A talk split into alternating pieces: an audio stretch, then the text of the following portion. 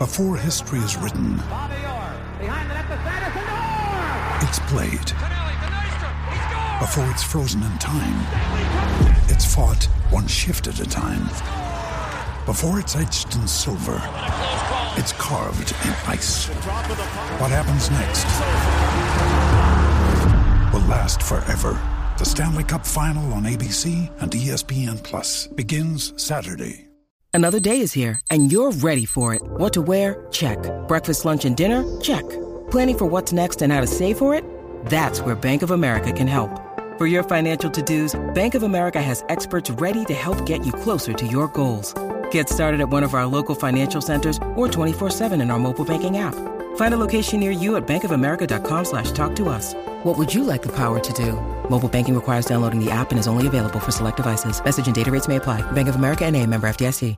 Ryan Reynolds here from Mint Mobile. With the price of just about everything going up during inflation, we thought we'd bring our prices down. So to help us, we brought in a reverse auctioneer, which is apparently a thing. Mint Mobile unlimited premium wireless. Ready to get 30, 30, bit to get 30, bit to get 20, 20, 20, bit to get 20, 20, bit to get 15, 15, 15, 15 just 15 bucks a month. So, Give it a try at mintmobile.com slash switch. $45 upfront for three months plus taxes and fees. Promo rate for new customers for limited time. Unlimited more than 40 gigabytes per month. Slows. Full terms at mintmobile.com. Hello, and welcome to a new podcast, The Paddock and the Pavilion, with Stephen Wallace. In each show, Stephen will interview someone connected to the world of horse racing or cricket. Hello, everyone. Today's guest is the award winning sporting photographer Tom Shaw, who has just finished a personal project of photographing the black cricketers to play cricket for England. Hello, Tom. How are you today? Yeah, I'm good, thanks. And how are you?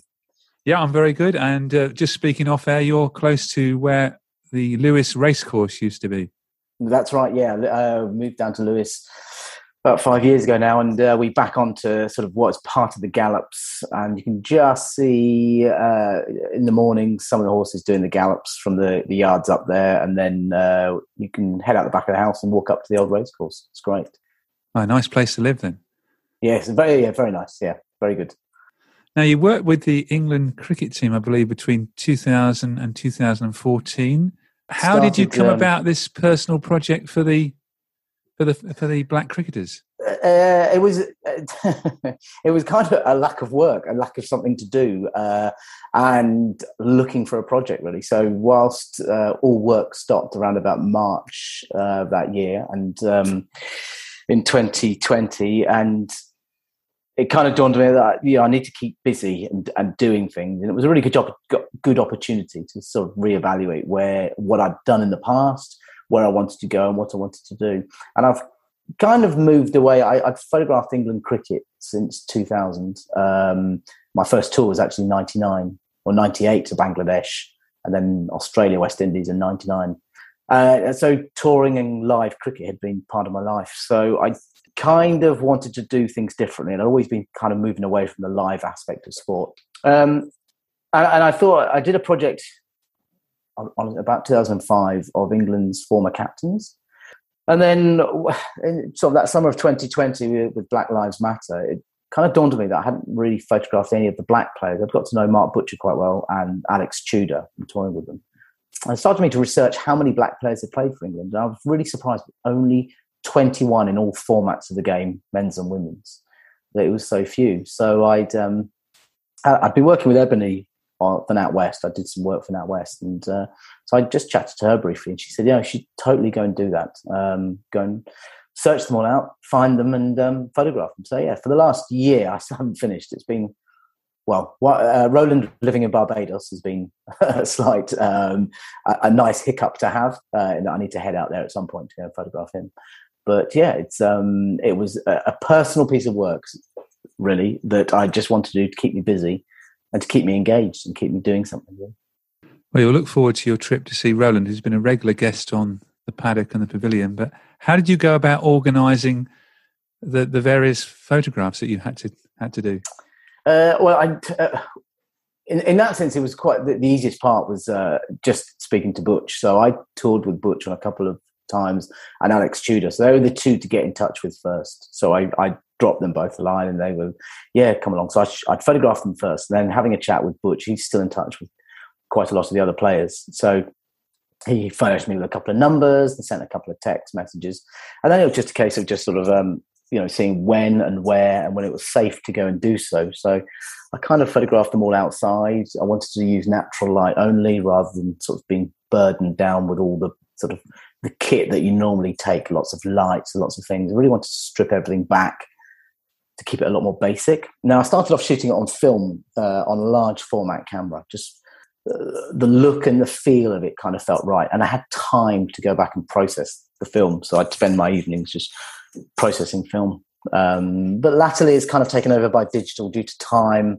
Um, now I'm back working again, and the quality of some of the new digital cameras and the file sizes huge, and the details amazing. So it's kind of on a par with the film stuff. So yeah, it was really Butch was the um, a real catalyst for it. So um, it was a great help in sort of cajoling me because I hadn't met or most of them or, or worked with any of them. Uh, the other good help was Mike Selvey, former Middlesex and England player who I toured with. He was a, a journalist at the Guardian, lovely man, and he'd obviously played with five, four of them who played for Middlesex in England in the eighties, and uh, yeah, he was a great help with it. And he suggested, you know, why you.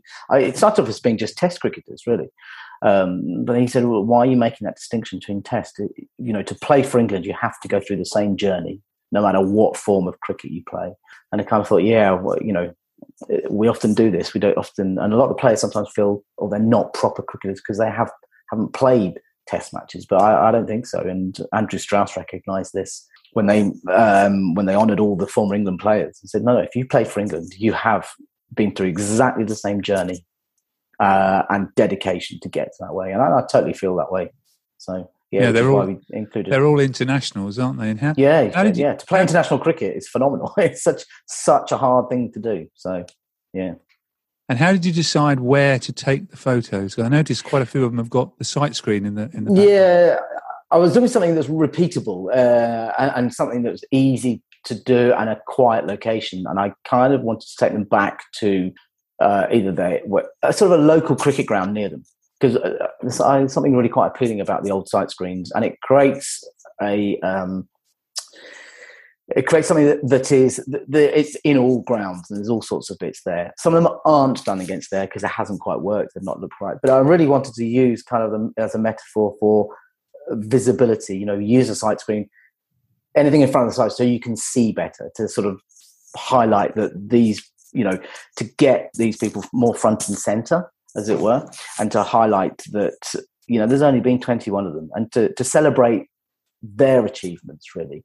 So it's really sort of about trying to bring them to the front and say, look, uh, it's kind of a nice, they're nice textures and colors to it. And uh, yeah, so it's really, that was the starting point. It didn't always work that way. And I felt that sometimes having a black background um, worked really well. Certainly with one of the pictures, uh, a couple of the pictures worked brilliantly by keeping it sort of on the dark side. So, and which is why it's all in black and white because I was shooting it on film and I could process it at home. So it's a real sort of the theory, but there's no other theory behind it apart from I wanted to go back to basics really uh, and to shoot shoot it um, in its simplest form really.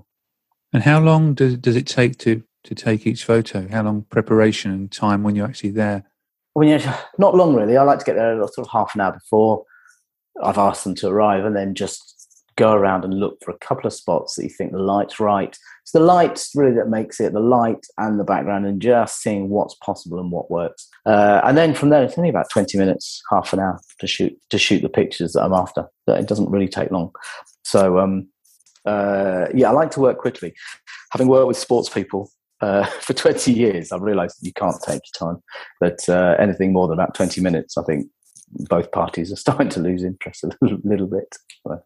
And you've just got just got Roland and that uh, lovely trip to Barbados left to, to take. Yeah, but there's also Neil Williams. Now I've spoken to Sells about um, about was two who had deceased. I can't remember the other chaps. No, Wilf Slack. Yeah, Wilf Slack and Neil Williams. Wilf Slack and Neil Williams. Yeah, yeah. and uh, I wanted to represent them somehow. So I wanted to sort of get them in, in into the picture somehow. So um, now Wilf Slack, I got some details of Wilf's sister, and I spoke to her, and she had a whole box of his old memorabilia and whatnot. So we found one of his uh, old test jumpers, which I'd photographed that. And um, for Wilf, it's been really um, for Wilf, sorry for Neil, it's been really difficult to find anything um, or any details of any of his family um, since he passed away. He's got two sons over in St Vincent, I think, but I can't seem to find uh, anything. So I don't know what what items will be around. And um, I did have a, I did email. Um,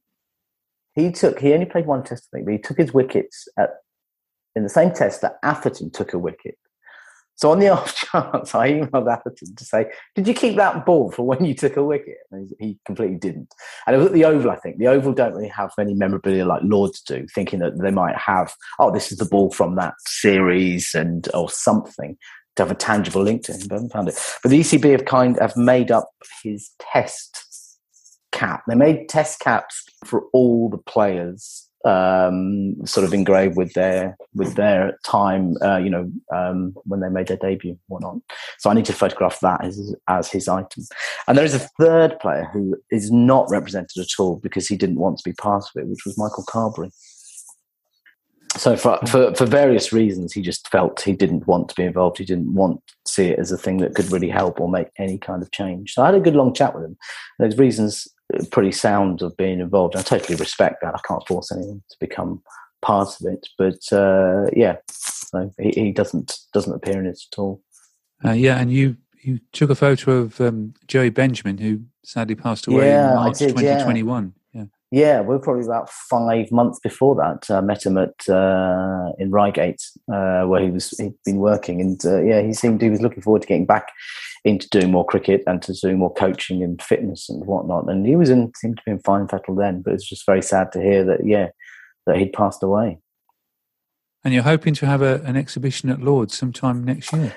Yeah, I mean, this is something Lords have approached me. I didn't go certainly looking for Lords to do this, and I've I've worked with Lords for a lot of a lot of times, a lot of things with the MCC, and um, have a good relationship with them. And, and the the museum's been shut for a while, due to the COVID, but they're back up and running. And so possibly this time next year, we're going to be having uh, putting them into the museum, and they're doing a whole piece on black, um, black England's black cricketers. So it's kind of a fitting. It kind of works perfectly in with what they want to do. So we're going to get yeah, going to get them printed up big and getting all displayed up in there. Well, that'll be special, and, and even if it can go to other grounds around the country as well. Yeah, happy for it to do that. I yet to sort of see see the, the, the sort of the reach uh, and extent of it. But it'd be great. Uh, you know, it's it's it's just be good to sort of highlight that. I mean, there's a generation of cricketers, generation of kids now growing up is probably you know uh, with Jofra and CJ playing.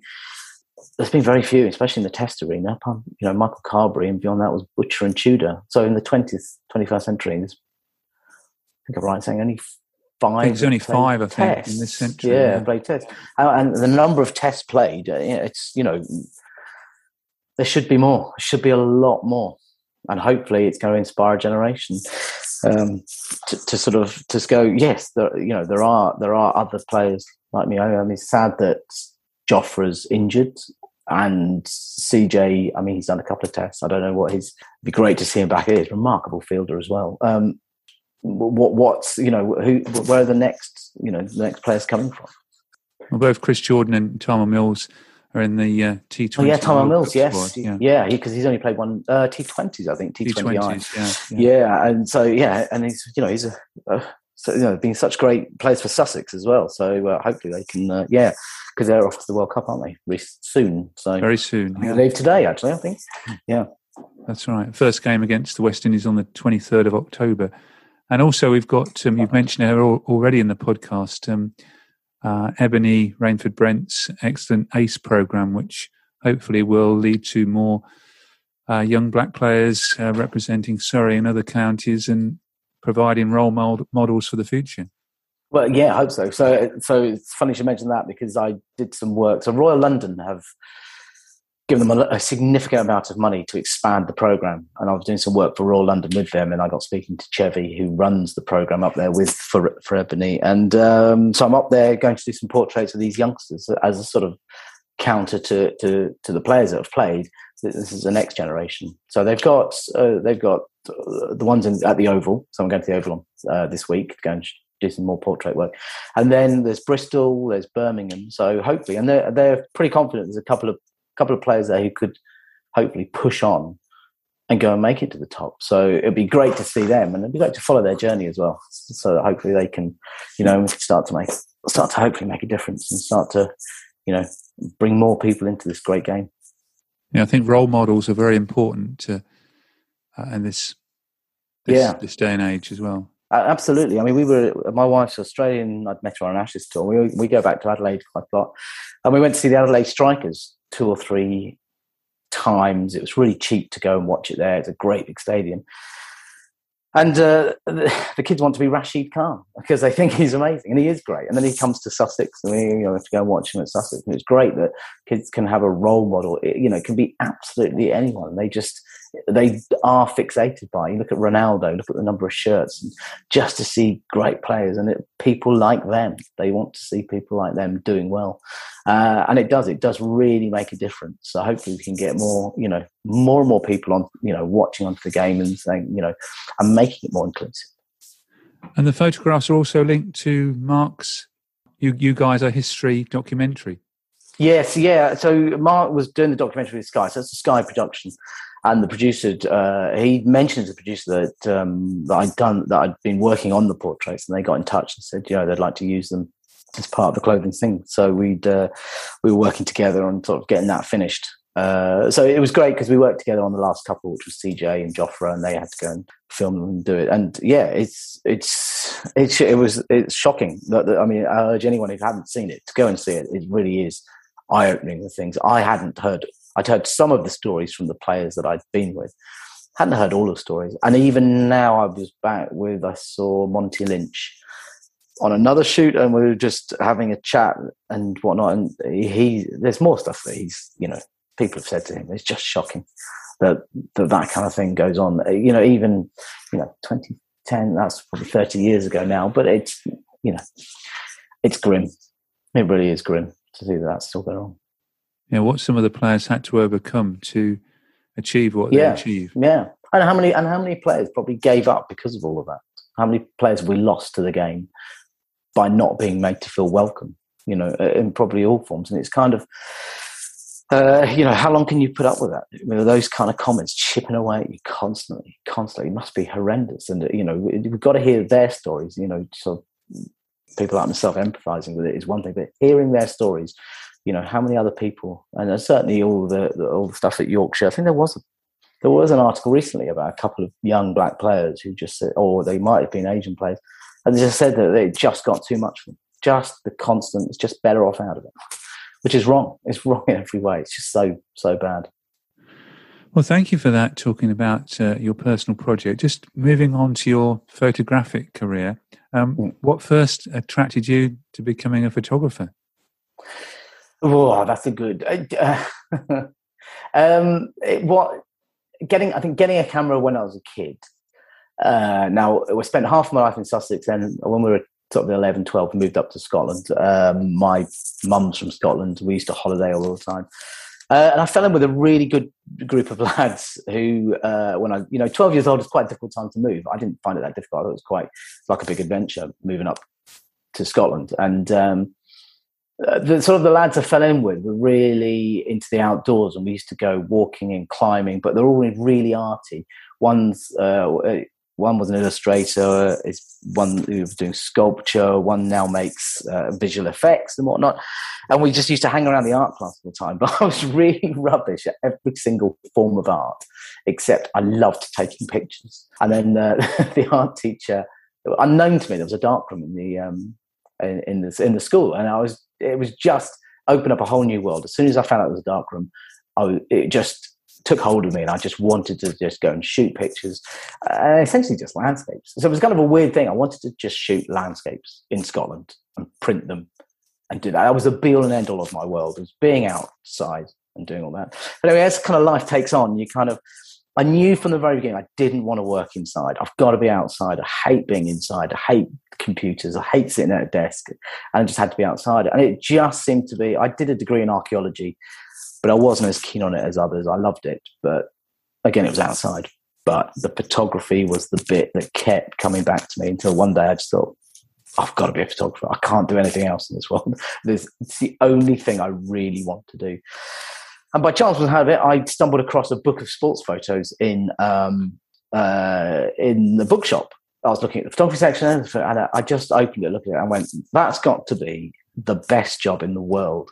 Doing that, and another large slice of luck was that someone I played sport with at university, his brother worked at that agency, uh, which was Allsport, which became Getty Images. So he put me in touch with him. I went to see him, had a chat with him, and I went to show my folio of what I had and he introduced me to the big boss, the the, uh, the guy that ran the whole business, who was himself a cricket photographer, Adrian Murrell, who took the picture of Ian Botham in the dressing room with the cigar. Anyway, so Adrian looked at my folio and he said, "Yo, you've got potential." And that was enough for me to, you know, and I can't just can't stress the importance of people in jobs. When you get young people coming through, just words of advice mean so much. His words, "You've got potential," was enough to me to continue trying to break into an industry. Because I get to the point where I gave it a year. So I've got another year to sort of, I was working in a camera shop, I wasn't really going anywhere. So I can't do this forever. I was 24, 25, thinking I've got to set, you know. And his words were enough to make me go, he thinks I've got potential. So that was it. I just, I phoned him every week for a year, asking for a job, till eventually he gave me a job. And that was it. And that was my in. And it, the job wasn't as a photographer, it was as an editor. So my job was to take the rolls of film from the photographers, go into a little room. So this will be at football matches, this will be at Wembley, all manner of great big sport. You, you, it really was going into the deep end and uh, taking a roll of film, processing it, uh, drying it, then scanning it and capturing it and sending it. And that was it. That's got me into photography, and it just sort of looked on from there.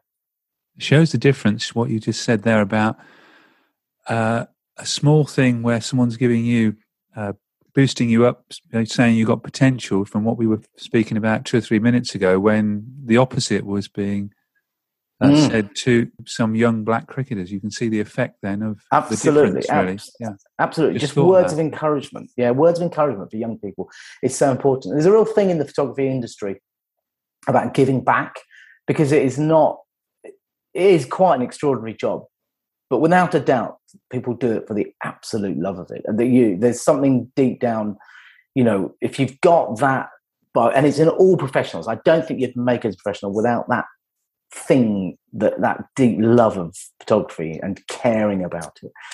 And and any young photographer would, cut, you know, if they come up, it's just I'll always think back to that time.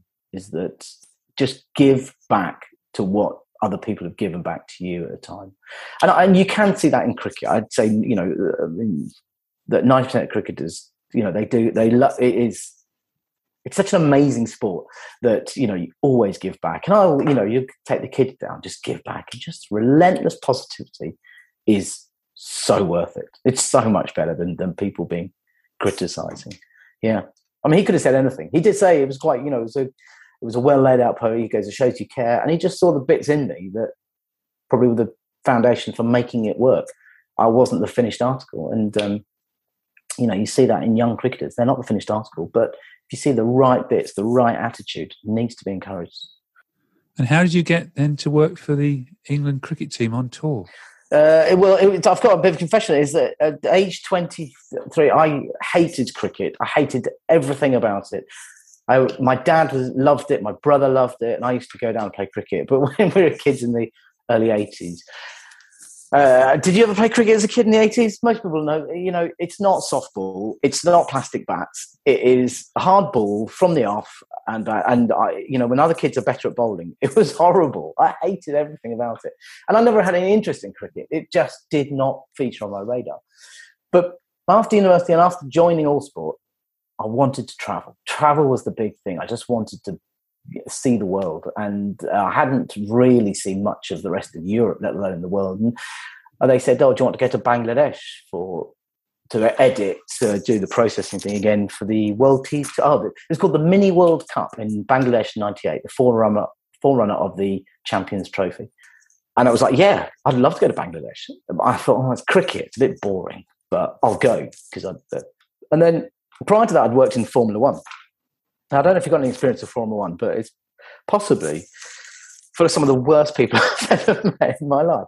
not genuinely bad people, but just people who I've got no interest in fast cars and fancy watches and supermodels. It's just not on my radar. And uh, you know, people would kind of look you, look you up and down a bit to go, oh, you, you know, not very expensive trainers. And I've just finished being a student. I just found it really hard. I found it really hard. It just nothing appealed to me about it, and it still doesn't. And then I got into the lift. I think it was Adam Hollioake, and he introduced himself to me, and I kind of think that's mad. How uh, that he hadn't, you know, I've not seen you on tour. I'm Adam, nice to meet you, and whatnot.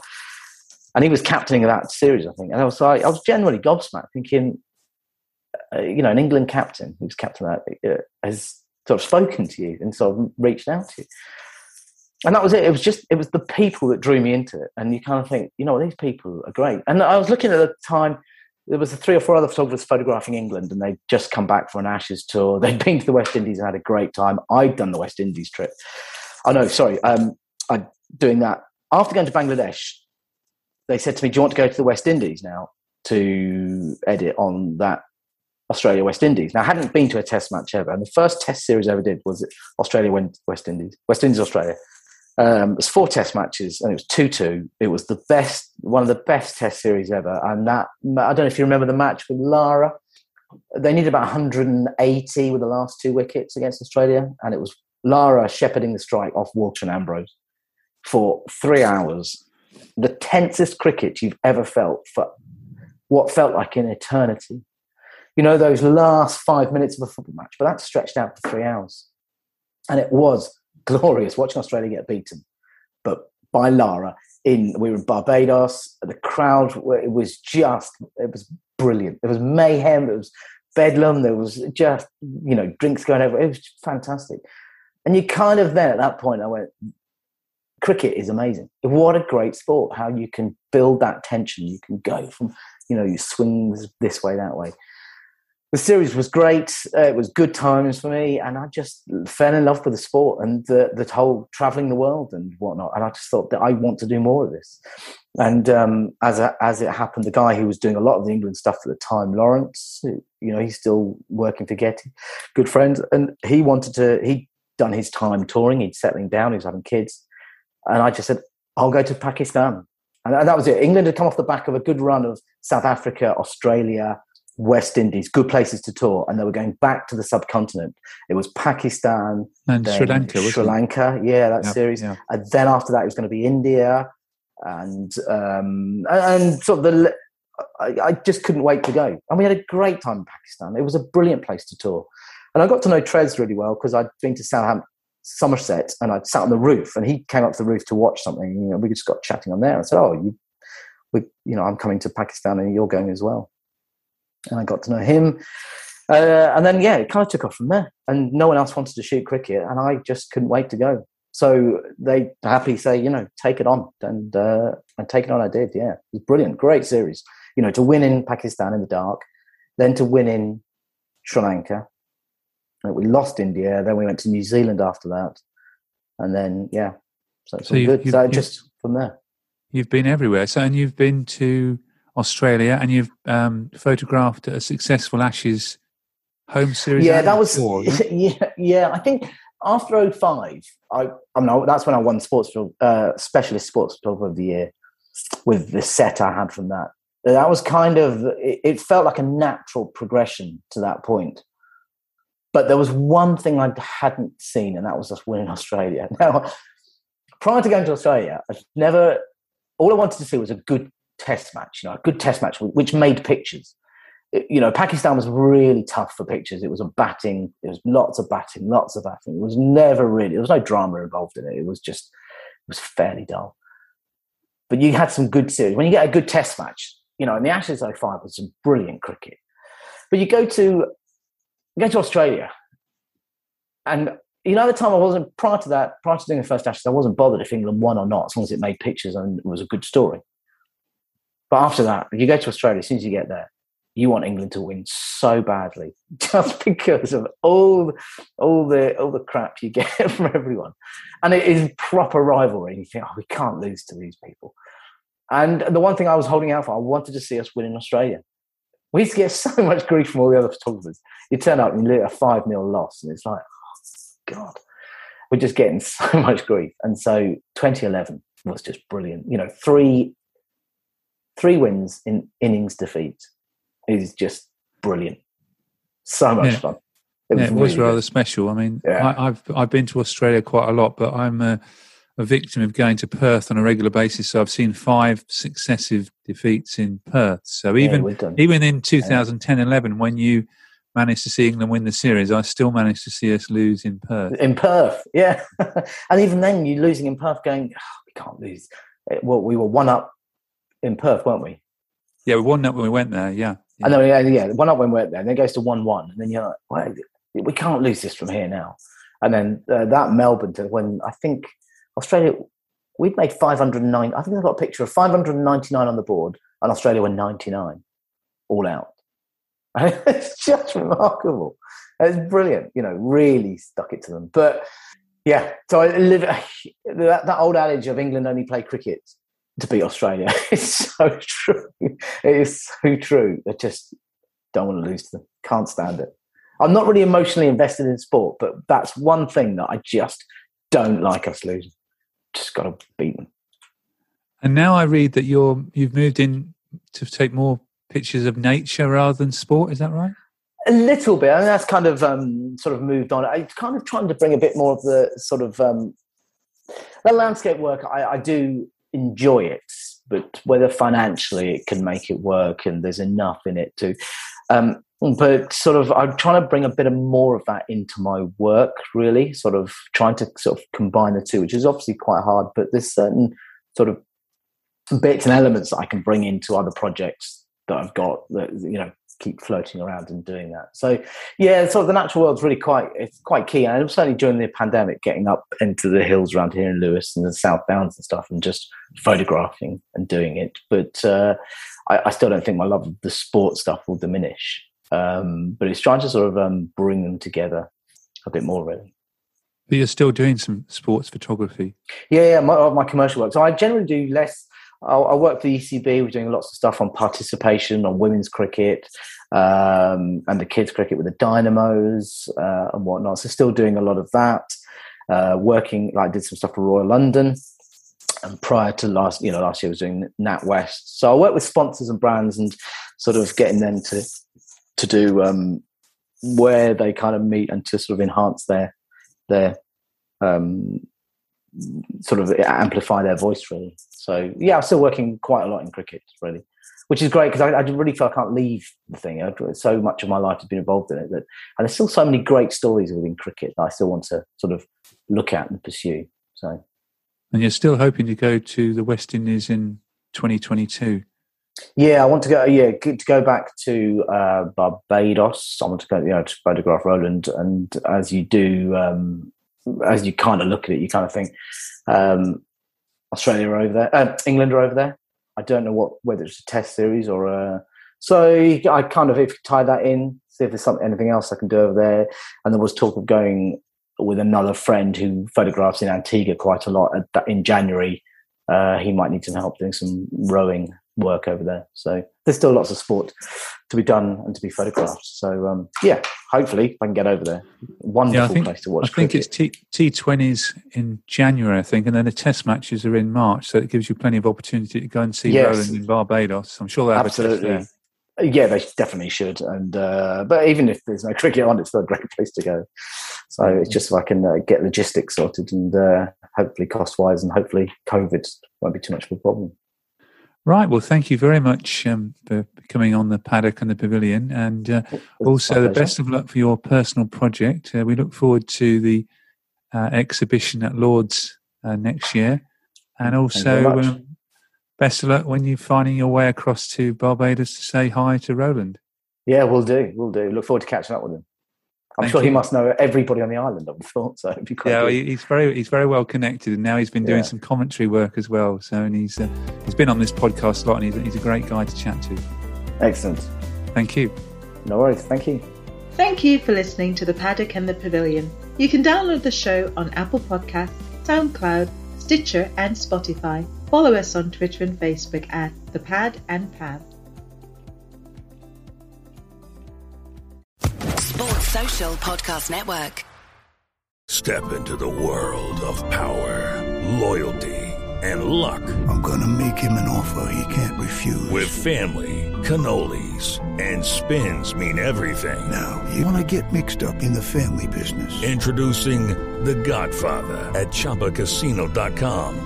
Test your luck in the shadowy world of The Godfather slot. Someday, I will call upon you to do a service for me. Play The Godfather now at ChumbaCasino.com. Welcome to the family. No purchase necessary. VGW Group. Void where prohibited by law. 18 plus. Terms and conditions apply.